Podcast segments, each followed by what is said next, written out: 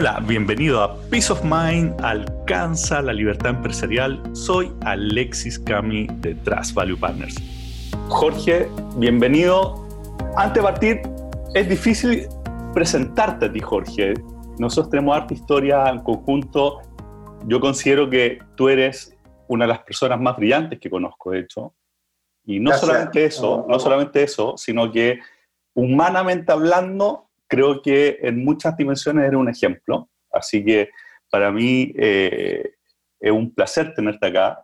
Y sobre todo porque, bueno, tú fuiste mi primer jefe, así que aprendí mucho de ti saliendo de la universidad, tú apostaste porque como pajarito iba a poder hacer algo eh, y me ayudaste también para, para, ir al MIT a hacer, a hacer mi MBA, así que tengo mucho aprecio por ti y te doy las gracias por estar hoy día conmigo. Siempre las conversaciones contigo son súper interesantes y solamente para dar un pequeño barniz, porque tu currículum es, tremendo, pero solamente contar que, bueno, tú eres doctor en economía de, de Duke University, ¿cierto? Ingeniero comercial de la Universidad de Chile con especializaciones en econometría, macroeconomía y organización industrial. Y bueno, eres fundador de una exitosa consultora que se llama Quiroz Asociado, eres director de empresa y referente en múltiples ámbitos del quehacer empresarial y también en dimensiones de políticas públicas. Así que te agradezco estar hoy día conmigo. Bienvenido. Gracias, Alexis, por eh, la introducción, que casi, casi me hace sentir, eh, ¿cómo se llama?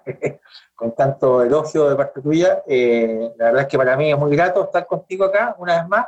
Decirle nomás a los que nos escucharon que así como grato para ti trabajar conmigo como, cuando yo te tuve, tu jefe, digamos, también recíproco y, y una, una, una, de las cosas yo de la vida que después uno conoce gente y mantiene la relación por años.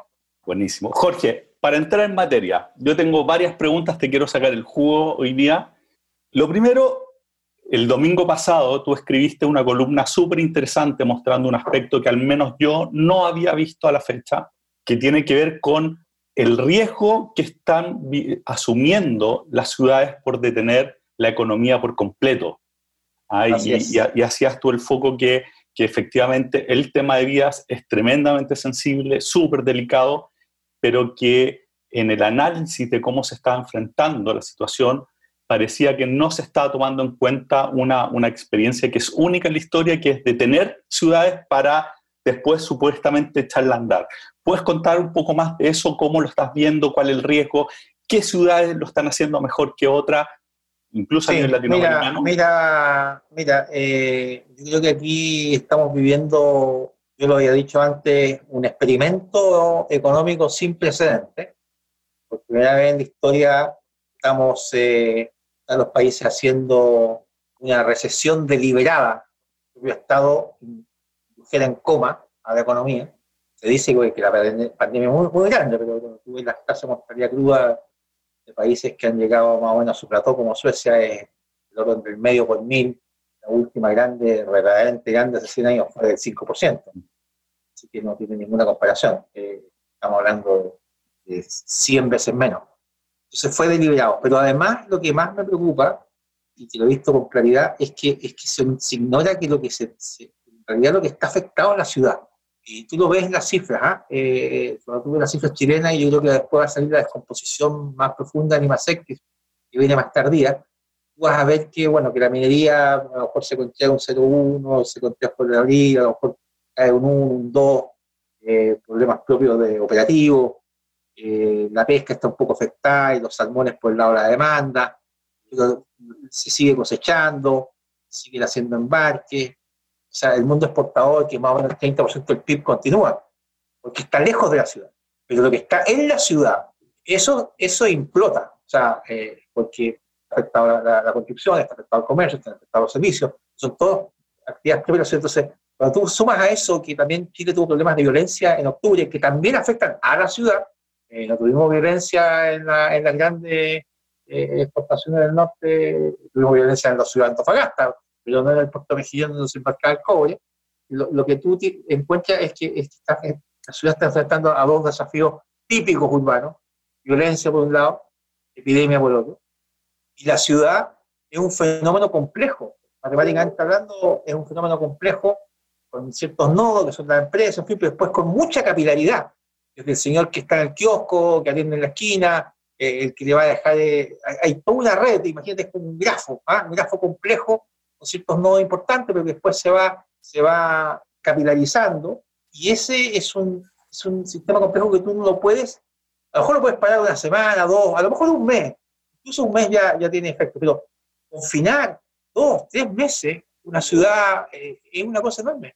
Y hay algo que no se ha pensado bien, es lo siguiente. Cuando se dice, mira, se paró la ciudad de Nueva York y bueno, tuvo un gran impacto económico en Nueva York, en fin. Bueno, la ciudad de Nueva York tiene una cantidad parecida de habitantes a Chile, a Santiago tiene 8 millones y algo, Santiago tiene 7, pero Nueva York es menos del 3% de la población de Estados Unidos. Cuando tú paras Chile, paras el 40% de la población de Chile. Cuando paras Santiago. Cuando paras Santiago. De hecho, hay un estudio antiguo de Krugman, muy bueno, que hace lo que se llama un Paulo, que ve que, todas las ciudades siguen un orden desde la más grande a la más pequeña, una ley matemática, pero América Latina viola la ley, porque la primera ciudad es, es una especie de, hay que sacarlo de la curva, mm. es, una especie de, aglomeración que se sale de la, de la regla. Es un, un outlier. Claro, es un outlier. Eh, eh, Sao Paulo es un outlier, Santiago es un outlier, Lima es un outlier, Ciudad de México es un outlier, eh, a diferencia de Estados Unidos. Estados Unidos es la ciudad más grande, que es Nueva York, tiene el 3% de población. Chile, la ciudad más grande, tiene el 40% de población, y en otras ciudades, países de América Latina, es parecido. Cuando, cuando tú copias el sistema de confinar la ciudad, no te das cuenta que estás confinando el país. Entonces, a los problemas propios de confinar la ciudad se agrega que el impacto del país es enorme. Por lo tanto, de ahí viene mi, mi preocupación y, un poco lo que planteé en ese artículo, que nosotros deberíamos estar pensando desde ya cómo normalizar la ciudad. Eso debemos estarlo haciendo desde ya, o sea, desde ya, no esperar, eh, yo, veo muy peligroso esto que se dice, mira, vamos a quedarnos todos confinados, en fin, y cuando la cosa mejore, como si fuera una cosa exógena que va a mejorar sola, ¿ah? Entonces vamos a salir. Mientras tanto, nos vamos a gastar 12 mil millones de dólares, vamos a endeudar el país hasta el 45% de deuda sobre PIB, vamos a flipear con la pérdida de, grado de inversión, y, de ahí vamos a ver qué hacemos. ¿no? Me parece que, no tiene ningún sentido. Y tú decías, tú decías, de hecho, en el artículo que hay experiencias en donde, tú, donde se ve que ciudades que por alguna razón son detenidas, después no se recuperan. O sea, pierden, pueden perder el, posicionamiento eh, en forma estructural. Bueno, lo que, lo que, lo que yo eh, hago referencia es a una literatura que inició una escritora famosa que, que, no venía del mundo de la economía, venía del mundo del urbanismo, que es Jane Jacobs, que tiene un libro clásico que se llama La economía de las ciudades, publicado a fines de los 60, que es un libro que yo recomiendo a todos los economistas leer. En, mi oficina lo tengo declarado uno de los libros obligatorios. ¿ah? y lo que hace Jane Jacobs, y, les advierto, no tiene ni una ecuación. ¿ah? Ni una ecuación. Y lo que hace Jane Jacobs es, decir, mira, es, resaltar el tema de que toda la creatividad, todo el desarrollo, todo el crecimiento ocurre en las ciudades. Y que así como las ciudades crecen y progresan, también decaen. Y cuando decaen, normalmente es irreversible. Yo voy a usar el ejemplo en mi Valparaíso. de, Valparaíso. Eh, yo estudié bastante historia económica y, estudiando el pánico financiero internacional de 1907, que fue un pánico que lo terminó resolviendo John Pierre Paul Morgan en su biblioteca en Nueva York. Los que quieran ir a visitarlo bien impresionante, ir a ver la biblioteca de John Pierre Paul Morgan, JP Morgan, que fundó JP Morgan. Cuando tú analizas lo que hablan los economistas en el año 1907 de las causas de la crisis internacional, que es una especie de subprime, ¿ya? Una de las causas es el terremoto de Valparaíso en 1906, junto con el de San Francisco. Puso una presión enorme sobre las compañías de seguridad internacionales. Entonces tú dices, oye, ¿qué es lo que era Valparaíso en 1906? Y bueno, y tú comparas la, la diferencia entre PIB de Estados Unidos, PIB per cápita, y PIB de Chile en 1906, y era un número que no lo hemos vuelto a ver, recién ahora nos estamos acercando, hace dos años nos alcanzamos a acercar de nuevo y, y, ya lo perdimos. O sea, hasta ahí hemos llegado. Es el PIC, es el cenit cuando Valparaíso entra en decadencia, primero por el terremoto, después por hechos exógenos primero, eh, como el tema del canal de Panamá y después el tema de, la crisis del 30, pero después por, por heridas autoinfligidas, fueron 50 años de proteccionismo y de represión financiera, en una ciudad que era comercial y financiera, no se recupera más. Aun cuando después las condiciones mejoran. Tú sabes que hoy día, con el calado de los barcos que hay, muchos ya no pasan por el canal de Panamá.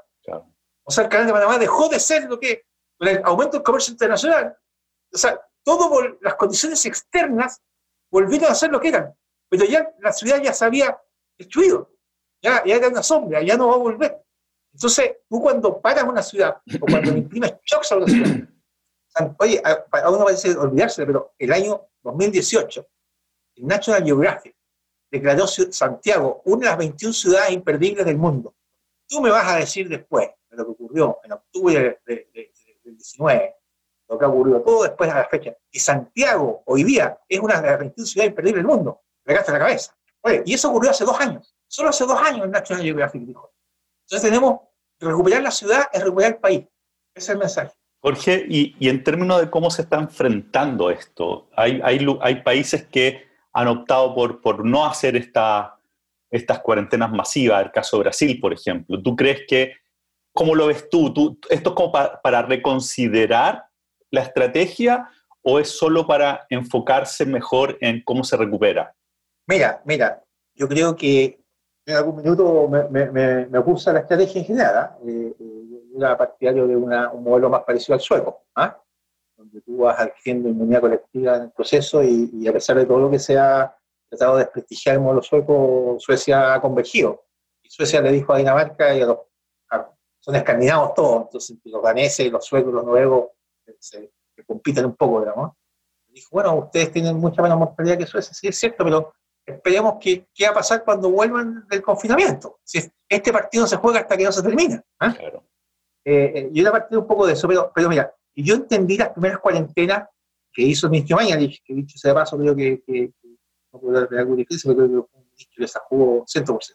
Eh, yo entendí las primeras cuarentenas como generar un espacio de tiempo para generar eh, hospitales de emergencia, para tener más ventiladores, o sea, para prepararse logísticamente, ¿no? Pero me cuesta entender que se persevere hoy día en esa estrategia. ¿ah? Eh, yo creo que me parece, o sea, creo que están hechas todas las medidas suficientes como poder dar un paso distinto. Por ejemplo, todo este tema de, contratar eh, eh, en Santiago hay 300.000 camas disponibles entre hostales, hoteles, residenciales. están todos semi-desocupados porque no hay turismo ni hay viaje. se, podría, se podría, como te digo, complementar esto con, con, algo que se está haciendo, pero hacerlo mucho más masivamente, que son los hoteles sanitarios, de tal modo que la gente que no pueda aislarse propiamente por temas de densidad de sus casas, en fin, pueda acceder a estos hoteles sanitarios. Yo creo que se está haciendo, pero tiene que hacerse mucho más. Mayor capilaridad en las atenciones vía consultorio, de tal modo que no tenga que la persona ir al hospital y en el propio viaje va, va, va contagiando. Eh, uno de los diagnósticos que hay es que la ciudad de Lombardía tuvo un gran impacto el virus porque hubo menos, se había privatizado todo mucho más, estaba todo mucho más centralizado en grandes hospitales y se había perdido la capilaridad de los consultorios. Mm. Chile sí la tiene. Entonces, no, es un tema topológico, matemático. O sea, ocupa la capilaridad para mejor atender en los consultorios, evita los grandes viajes, eh, eh, eh, deja a la gente mayor en estos hoteles sanitarios y los demás vamos de a poco incorporando la actividad, pero desde hoy. Porque la cuenta es muy grande. La cuenta es muy grande. O sea, parar un país 10 meses, y digo, un país, no una ciudad, porque tú paras, mira, te para Santiago, el Gran Valparaíso, el Gran Concepción, y paraste 10 millones los 17. Sí, claro. Entonces, entonces hoy día tú tienes que empezar a echar a andar esto, aunque sea de a poco. No digo como Brasil, que, hizo caso omiso. ¿ah? Eh, no, pero digo sí, con todo lo que tenemos, pero, eh, por ejemplo, andar la construcción de nuevo, empezar a generar protocolos en otros ámbitos. Ya, ya la gente está suficientemente asustada como para no, no, no incurrir en cierta, en cierta, por ciertos grupos sociales, están más conscientes, e ir absorbiendo. Porque mira, hay una matemática muy simple, ¿ah? hay una matemática muy simple. Si tú converges, te voy a decir una cosa, no, no, al, al medio por mil, al medio por mil de mortalidad, que es una mortalidad, eh, como te digo, eh, el medio por mil es el 0,05% no es el 0,5 ni el 5, o sea, es 100 veces menos que el gripe. Pero si tú converges a ese, a ese nivel, al medio por mil, está hablando aproximadamente, en unos redondos, 10.000 fallecidos al final del periodo, eh, son 7.000 que quedan por fallecer, de los 7.000 van a estar en cama, eh, eh, todos, supongamos, que las camas están los ventiladores mecánicos, en fin, y, y, y, de aproximadamente el 20% de salvo, o sea, va a tener 35.000 que van a usar las camas, y las camas se usan en promedio entre 10 y 20 veces, entre 10 y 20 días, o sea, son 2.000 días cama que nos quedan por delante. Tenemos 2.000 camas, 2.500. O sea, son 200 días. ¿Sí? Si uno aplana la curva, como se dice en eso gráfico, hay que aplanar la curva, son 200 días de curva aplanada. Y eso son eh, seis meses. Claro. hasta diciembre. Y después recuperar, el país después de eso, es... Eso es irrecuperable, eso es irrecuperable. Eso, eso, termina, eso termina en revuelta social, eso termina porque no vas a poder llegar a toda la gente que, lo necesita, eso termina eh, eh, empoderando más, aún más en alguna zona donde está eh, entrenado el narcotráfico que lo que, lo que antes. Jorge, y este... oye, eso, eso te, deteriora la, la, la, te va a deteriorar la justicia de pago. Olvídate, o sea, eso genera unos, unos deterioros en esta, en esta, en esta malla compleja que es la ciudad, el sistema económico autoorganizado, enorme, enorme. Eh, el poco operatorio es, es, es, es tremendo. Y, y, aparte, aparte que en, esa ecuación, probablemente si nosotros además hiciéramos el, análisis de las implicancias que tiene en términos de, de, la cantidad de muertes que hay después por depresión, que hay muertes por abuso de, de, de drogas que causa la caída económica, eh, al menos probablemente se empiezan a equiparar incluso a nivel de, Ah, no, no, o sea, a, mí no me cae duda, a mí no me cae duda que cuando tú haces la suma, a nadie le gusta hablar de sumar y restar muertos, ¿no? Es un tema delicado, Chile tiene, o sea, como buen país de la cultura de la cultura occidental, tiene un tabú con el tema de la muerte, en fin. Eh, por lo tanto, es un tema delicado. Yo, yo lo he tocado un par de veces, pero no, he querido exponerme más de la cuenta en, esa área, porque muy fácil el día que te tilden de, sé, pues, fascista, qué sé yo. Entonces, pero, pero no me cabe duda que si tú haces la ecuación completa, tú sumas, primero, toda la gente que está siendo postergada hoy día, en atenciones que tenía que tener y que no puede tener. Pues todo el impacto anímico, temas del corazón, eh, todo el tema que está comprobado, que eh, los, los, vicios que, tienen, que tenemos, los distintos eh, humanos, se nos exacerban cuando estamos encerrados. En el caso mío, yo tengo el cigarrillo. Yo estaba fumando 10 cigarrillos diarios y hoy día estoy fumando 10. ¿ah? Va a ser el primero que confiesa. ¿Ok? Entonces, tú sumas todo eso. Oye, piensa también en los, los, jóvenes, los niños, que hay etapas fundamentales del desarrollo humano, donde tú tienes que interactuar. Tú te desarrollas interactuando con otros. Entonces, yo te digo, ok, si fuera la gripe española, donde se murió el 5% de la población mundial, capaz que lo entendería. Y esta es 100 veces menos. Sea, esta, esta yo creo que a mí, a mí me dicen muchas veces, oye, ¿qué va a ocurrir después de esta crisis? Y yo digo, no, lo que va a ocurrir después es lo que estamos viendo hoy día. Esto se está haciendo así porque es la primera crisis sanitaria de alguna importancia que está siendo transmitida en vivo como reality show por todo eh, el Internet y por todas las redes. Y son las redes las que están decidiendo la política. Ese, ese era mi pregunta. Ese, ese, ese, ese, es el gran cambio. Ese es el gran cambio. Estamos viendo, dice, oye, ¿qué es lo que va a pasar después? No, si lo que va a pasar después es lo que pasó hoy día. Cuando tú miras, cuando tú miras los trabajos técnicos del Reino Unido, que es el país que yo diría que tenía más desarrollado todo el tema de política pública eh, y, y, y, famoso en el mundo en términos de tratamiento de epidemia. Y yo me he leído los papers escritos antes de esta crisis porque los después están todos influidos políticamente. Desde los que están publicados en 2019, en 2018. ¿Cuáles eran los planes? ¿Cómo se intentaba? Y era no muy distinto como te está diciendo, con distintas medidas mitigatorias, pero esto de parar una ciudad era algo total y absolutamente fuera, fuera de lugar.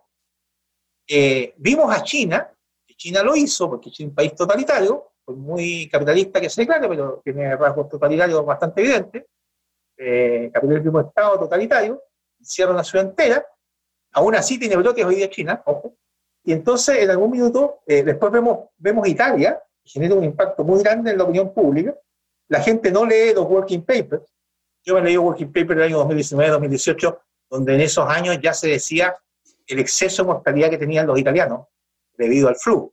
¿ah? Estamos hablando de 20.000, 30.000, los mismos números que vimos hoy día. Lo que pasa es que el año pasado no eran noticias. ¿ah? Eh, este es un paper del 2019, ¿ah? en algún momento se, se, transforma en lo que se llama un punto focal. Algo se transforma en punto focal cuando es un foco, todo el mundo lo ve, todo el mundo lo cuenta. Y la gente empezó a sacar cuenta, eh, sin saber mucha estadística. Entonces sacan cuenta de, la mortalidad del contagio, cuando la suma total de contagio depende de cada metodología de cada país, digamos. Normalmente tiene una selección adversa, el país que más mide tiene más contagio. ¿ah? Eh, y entonces la política pública empieza a ser gobernada por lo que te dicen las redes. Y eso es, la gran novedad.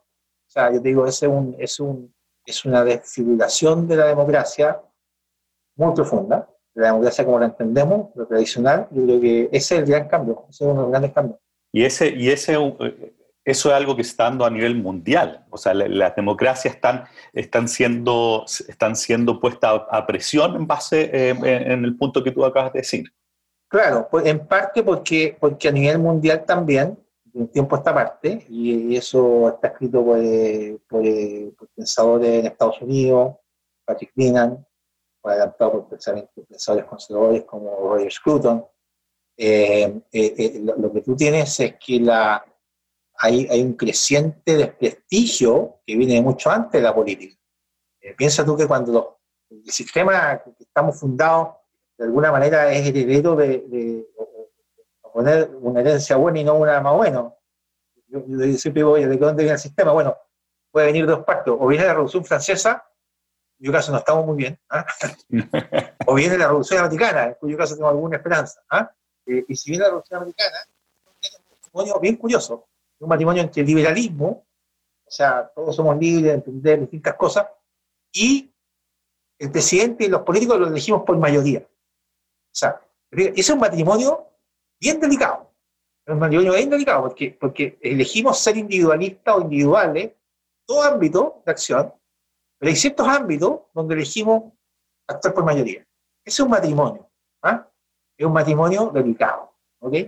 Y ese matrimonio, si tú te lees a los Founding Fathers y a toda la gente, tenía un supuesto básico. El supuesto básico es que el que dirige es virtuoso.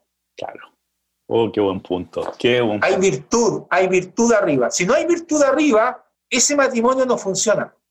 Ese matrimonio no funciona. Si no hay virtud arriba. Y lo que hemos visto en todo este tiempo es un, es un, un, decaimiento absoluto de la virtud.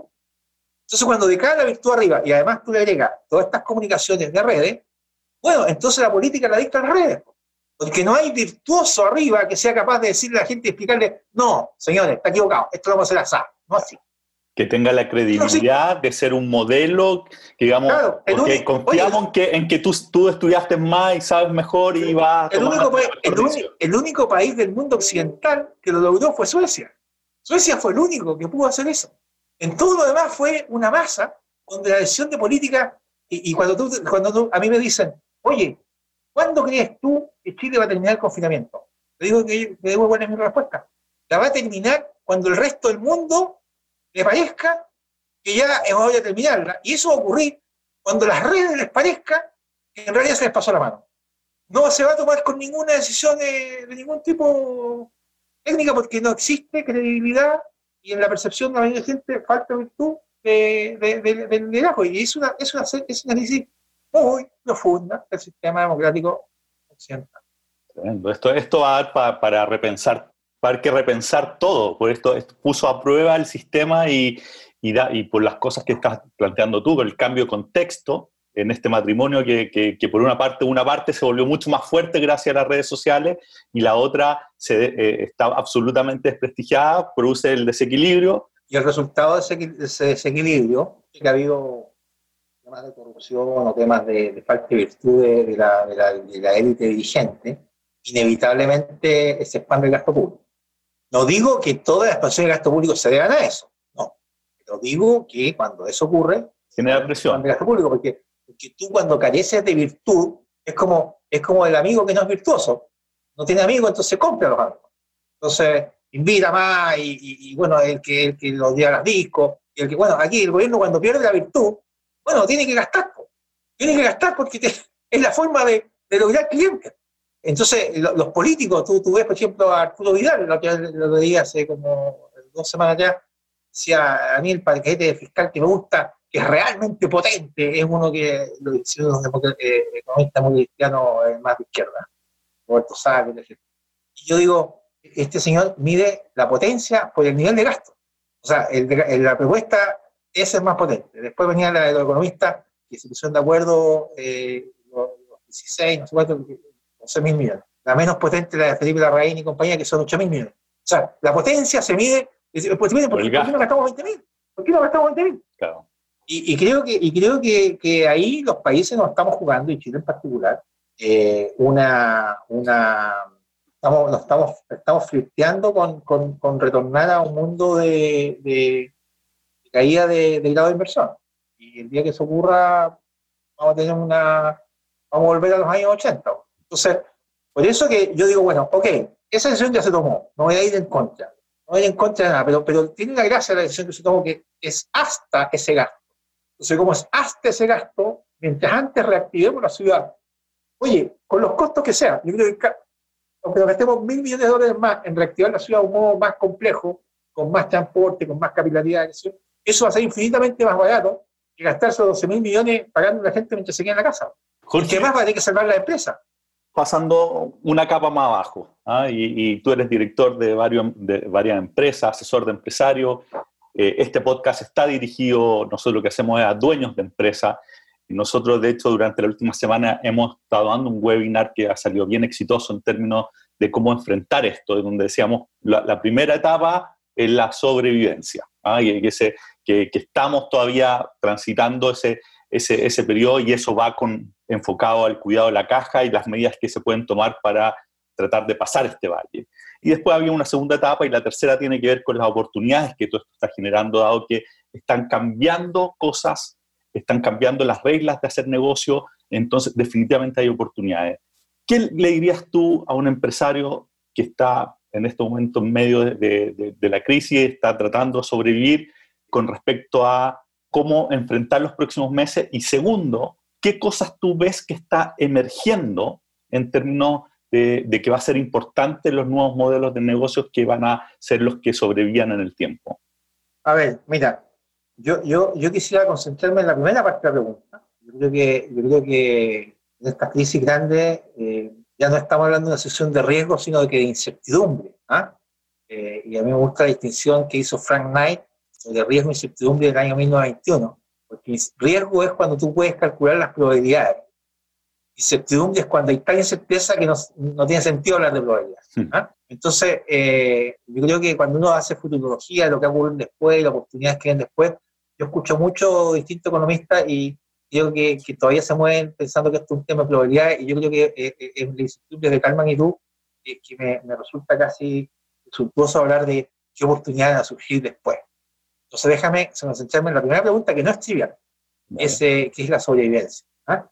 Mira, yo, yo practico, te cuento que practico alta montaña, el último que subí fue el Marmolejo, 6.200 metros, y, en alta montaña hay, un, hay, una, hay una máxima. ¿ah?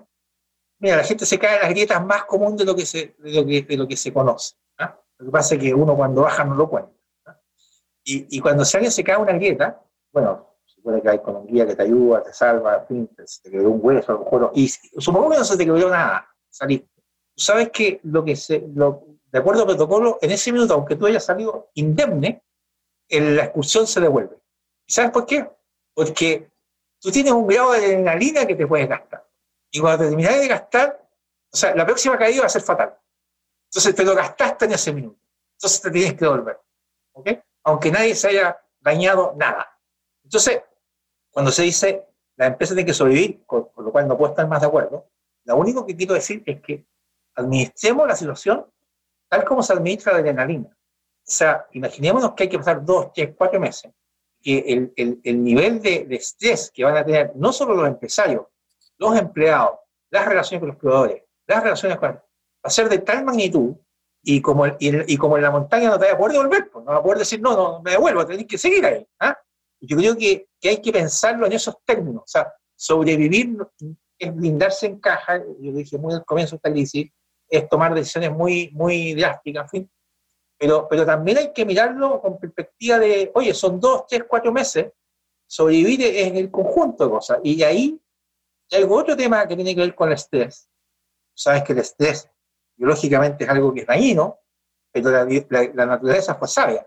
Escogió hacer cosas dañinas al cuerpo, sea aumenta el cortisol, cambian los latidos del corazón, en fin, pasan muchas cosas. Eh, lo inventó porque es lo que te permite sobrevivir es lo que te permite arrancar, es lo que te permite. Y eso significa que tú, en el corto plazo, para sobrevivir, a lo mejor tienes que hacer cosas que te van a doler mucho. A lo mejor tienes que amputarte un brazo.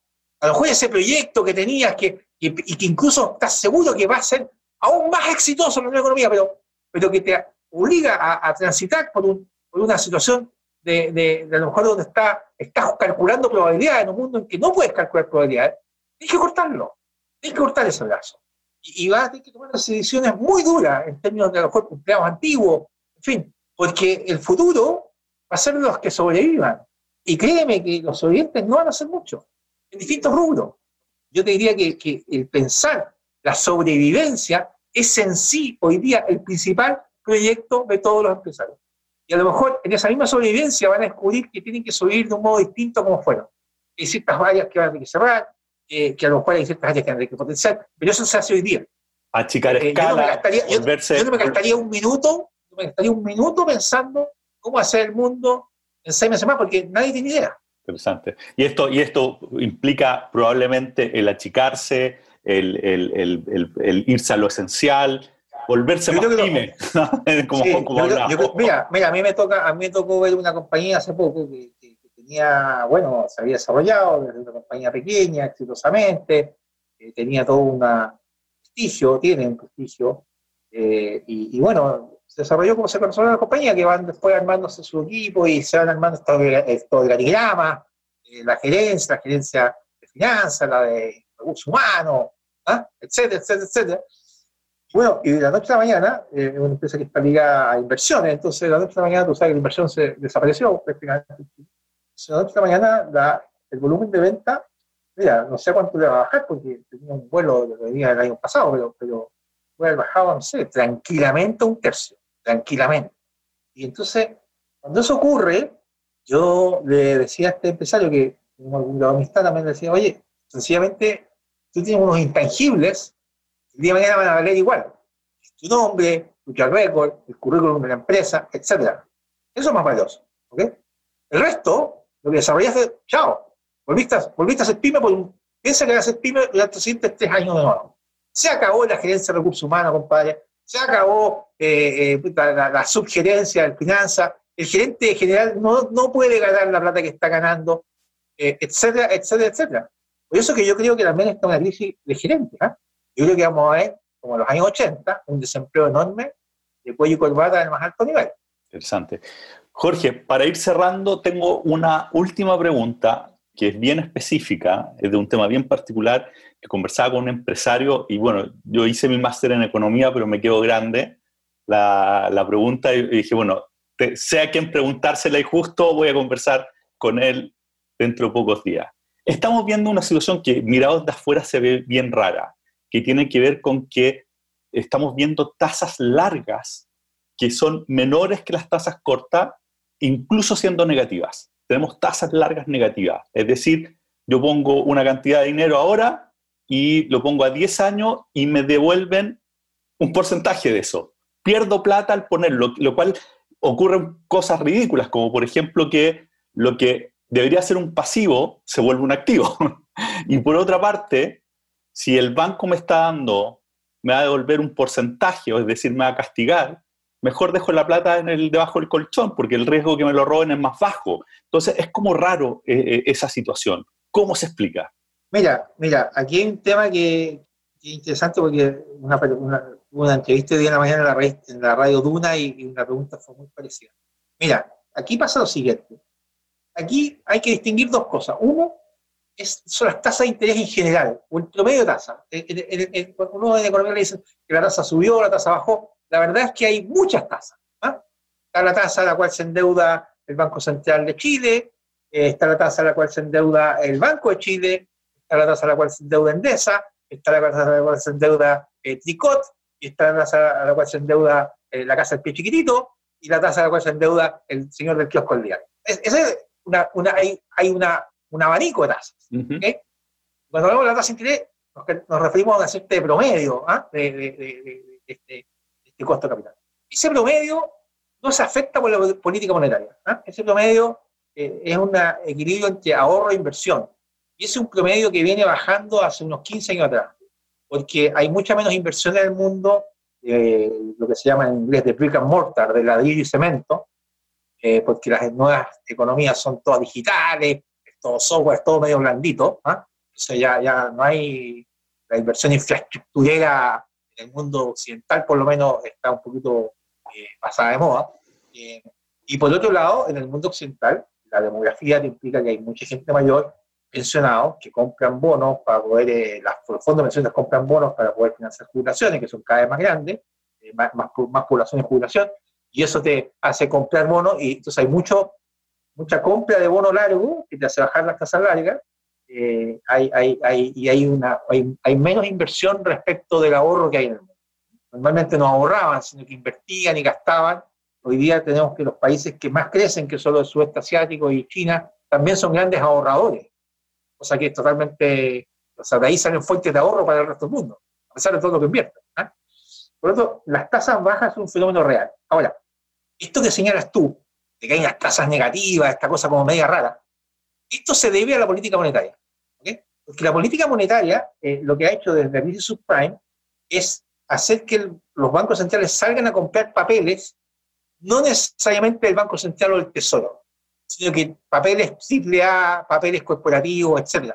Se salen a comprar, se salió a comprar para evitar eh, la, el crunch de crédito similar al que habría ocurrido no lo hubiesen hecho como ocurrió en los años 30. El problema es que cuando tú sales a comprar esos papeles, tú lo que haces es sin afectar el promedio de tasas, generas una distorsión entre las distintas tasas. Entonces, el papel que salió elegido para ser comprado, que es un triple A, ta, ta, ta, ta, ta, ese tiene tasa cero, porque lo compró el Banco Central y le dio un mercado de liquidez que era increíble. Y entonces, el que sigue, ese, ese quedó un spread mucho mayor que el que tenía antes. No. Entonces, es como, es como decir, mira, yo tenía una, este promedio de tasa en una escalera que yo subía escalón por escalón el triple A, después el siguiente escalón, una tasa un poquito más alta, el triple A menos, el doble A, el doble A menos, hasta que llego al kiosco diario. ¿Ok? Toda una escalera. Y lo que se hace ahora es que las dos primeras escaleras están a nivel del piso, porque son las que compra el Banco Central. Y por ejemplo, los primeros escalones, yo, el primer escalón es como subir cuatro escalones de los de antes, o cinco. Hay una discontinuidad porque hay un cambio cualitativo del papel. Exactamente, exactamente. Y los papeles negativos, no es que la gente esté invirtiendo eh, en plata negativa porque, porque se pegó en la cabeza. Es porque esos papeles, por ejemplo, los Mundi, los, los, papeles del Banco eh, de Alemania, son considerados reservas por su clasificación, etcétera, en los bancos, los cuentan como reserva para todos los indicadores de, que tienen que ser del sistema bancario, y esa reserva, o te los consideran como colateral, una operación de préstamo, ¿ah? eh, un colateral que es válido, en fin, el mejor colateral que puedes tener, y como, y como los alemanes hasta, hasta ahora, vamos a ver ahora con todo lo que están haciendo en términos de, su propia economía, pero hasta ahora eran poco gastadores y poco emisores de esos papeles, bueno, tenían tasa negativa porque esos peleaban para poder tenerlos eh, eh, contabilizando como reserva, digamos. ¿ah? Eh, y, eso genera una, una distorsión, o sea, el mercado ya no es un indicador cuando uno dice, oye, este, esta empresa es, triple C, así que paga tanto business point más que el, bono del tesoro. Sí, Sí, pero a lo mejor esa diferencia está, está distorsionada porque el bono del tesoro está siendo comprado en forma discriminada por el Banco Central, cosa que antes no era. Y hay un tema ahí, ojo, que ahora estamos en un límite, en un límite muy delgado, y, las personas que tengan una edad similar a la mía o mayor, y que hayan estudiado economía, y en alguna vez, a lo mejor en los 80, pero que uno estudió cómo era funcionar la economía de Chile en los 70, en los 60, se van a acordar de una, palabra que ya estaba pasada de moda, lo que se ha vuelto a escuchar, que se llama emisión inorgánica, que es cuando antiguamente en los años 60, 70, los países tenían inflación como Chile, tenían déficit, ¿cómo, cómo, cómo financiar el déficit? Emitían un bono que lo compraba el Banco Central, ¿cómo lo compraba el Banco Central? Emitiendo dinero. Eso genera inflación. Eso se prohibió. Entonces, el Banco Central solo compra en los mercados secundarios, bonos del Banco Central. Pero cuando tú empiezas a comprar bonos por todas partes, estás en el borde difuso de qué es lo que es, qué es, lo que es emisión orgánica. Si, si, el Estado va a emitir y después va a Central está comprando, no sé, papeles triple de Santander, después lo suapea y te termina comprando. En la práctica es eso mismo, ¿no? Es lo mismo, puede ser lo mismo, puede ser lo mismo, puede ser lo mismo. Ahora, eso no es sinónimo, ojo, y este es un tema ya súper técnico, de que mañana mismo haya inflación. Porque, eh, y este es un tema súper técnico, pero lo tengo que decir porque estamos porque el, dinero no, es, no son los billetes que se emiten. Los billetes que se emiten, eso se llama base monetaria. dinero es la, es la multiplicación de la base o del multiplicador monetario, multiplicador bancario. Y normalmente cuando hay incertidumbre, lo que ocurre es que la base crece, mucho billete que se emite, pero el multiplicador cae. Entonces, esa cantidad de dinero no crece tanto. Claro. Yo no he visto la última cifra, pero no me sorprendería que esté pasando algo así. Buenísimo. Jorge, para cerrar, una pequeña pregunta, que de hecho me la han hecho harto y la están haciendo ahora en Facebook. ¿Cómo se entiende que con la crisis que estamos viendo y con todo lo que hablamos antes en términos de la incertidumbre que se viene hacia adelante, los niveles de la bolsa, particularmente en Estados Unidos, ya se hayan recuperado a niveles de precrisis? Esa, esa es una pregunta súper interesante, ¿eh? súper interesante. Siempre digo que los economistas somos muy buenos para, somos excelentes prediciendo el pasado. Así que no, quiero presumir de que yo eh, soy uno más de esos que tiene una súper explicación de por qué ocurrió lo que ocurrió. Yo soy testigo ¿ah? de, de, tu, de, tu, capacidad de predecir que, en, varias, en varias ocasiones lo, hay, único, cosas bien potentes. Lo único que puedo decir a mi favor es que, es que le fue a pedir un banco un millón de dólares hace dos meses atrás para comprar eh, ese, ese P500, creo que te conté a ti, eh, cuando estaba en 2.500 y lo quería en dólares porque se, sabía que cuando subiera el CP500 también iba a caer el dólar en Chile, entonces quería estar chequeado. Y encontraron que no tenía suficiente capacidad de crédito, no sé qué, y no, no, lo pasaron. eh, pero, pero bueno, eh, eh, así que esa recuperación yo, yo la verdad, no quiero pecar de, de presuntuoso, nada, pero, pero, pero, como te digo, tengo varios testigos, no me sorprende. ¿ah? Y te voy a explicar por qué no me sorprende. Primero, porque a diferencia de otros países, y, a pesar de, todo lo que dije, la virtud, etcétera, el presidente Trump, que uno podrá tener un montón de opiniones respecto de él, Trump no va a dejar que este confinamiento continúe, ya lo dijo el secretario del Tesoro, esto va a volver sí o sí.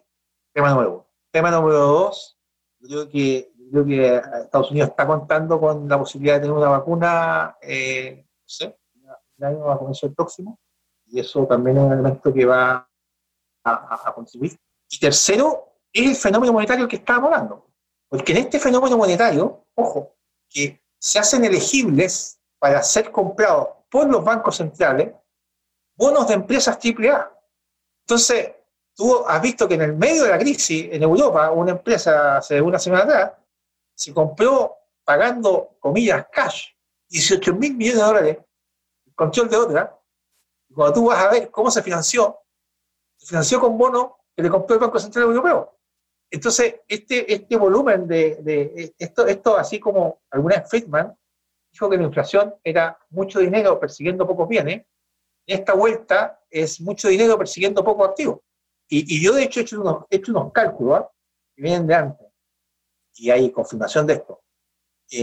cada vez hay menos activos disponibles para la compra por parte del público general porque hay un crecimiento que tiene algo que ver con el problema de agente principal y también otros temas. fondos privados se van comiendo esta empresa, muchas veces las van cerrando, ¿ah? y por lo tanto hay pocos tickets. Y, el otro tema que no hay que olvidarse, y esta es la gran diferencia entre Estados Unidos y Chile, gran diferencia, es que Estados Unidos, no te olvides, que es el país del sueño americano. Estados Unidos es capaz de hacer un slash down y echar gente, te puede echar millones y después te contratan millones. Claro. Porque tiene un mercado laboral que no tiene nada que ver con el nuestro. Súper flexible. Tú cuando despides a la persona en Chile, oye, los años de esta, o sea, te cuesta despedirla. Y después de lo que te costó despedirla, créeme que uno la piensa 10 veces antes de volver a contratar. En Estados Unidos no. Estados Unidos es un país donde, donde no están reguladas las vacaciones. Entonces hay gente que le gusta tener buenas vacaciones, largas, y bueno, se buscan trabajos que pagan menos porque tienen buenas vacaciones. Eh, ONG, qué sé yo, eh, la academia, la academia es un buen ejemplo, ¿ah? tres meses de vacaciones, no muy bien pagado, y hay gente que quiere ganar mucha plata y, bueno, se va a trabajar en una oficina de abogado en Nueva York o una consultora conocida y trabaja 14 horas diarias eh, y tiene una semana de vacaciones o dos y algunos les gusta y se quedan y otros se van. Eso en Chile no existe. Chile se regula todo. Se regulan las vacaciones, se regula cuándo, a qué hora sale, a qué hora los padres, la prenatal, postnatal. Entonces, ese nivel de regulación, cuando tú pierdes un empleo, créeme que va a costar recuperarlo. Y por eso es que una de las consecuencias de esto va a ser un aumento enorme de la informalidad. Entonces, la recuperación americana, mira, esto me lo dijo yo, yo cuando vino la crisis subprime, yo, yo le tenía muy poca fe a Estados Unidos y me tocaba dar unas charlas internacionales a, a unos empresarios del mundo pesquero y yo hacía unas predicciones de Estados Unidos, incluso hacía algunos chistes y entre medio había algunos gringos. ¿eh? obviamente empresarios, ¿ah? y uno se me acercó. Yo tenía, bueno, años menos, y me dijo, don't bet against America. ¿ah? No apueste contra América, porque América tiene una capacidad enorme de, volver a reinventarse. Súper, y eso es así. Súper interesante. Bueno, tú sabes que mi, mi tesis de, magíster de economía, que la hice con Eduardo Engel, fue sobre este tema. Esa era la gran ah, conclusión, la, el tema de la flexibilidad laboral. Jorge, me encantó, bueno, para mí esta no es sorpresa, porque cada vez que, que me junto contigo es un agrado conversar. Igualmente. Súper potente, yo creo que esto va a, ser, va a ser muy útil para mucha gente, así que te agradezco profundamente este tiempo y ojalá que pues, nuevo. Te agradezco a ti y de, eh, yo sé que te están escuchando clientes tuyos, gente de tu red de empresarios, y aunque yo no los conozco, sé quién está ahí. Eh, les deseo a todos eh, mucha fuerza y, mucha, mucha templanza en, todo este periodo que estamos viviendo, porque el peso, el peso lo vamos a tener los empresarios de regreso a la, normalidad. nadie nos va a regalar nada. Así que mucha suerte. Muchas gracias. Te pasaste. Gracias. Chao.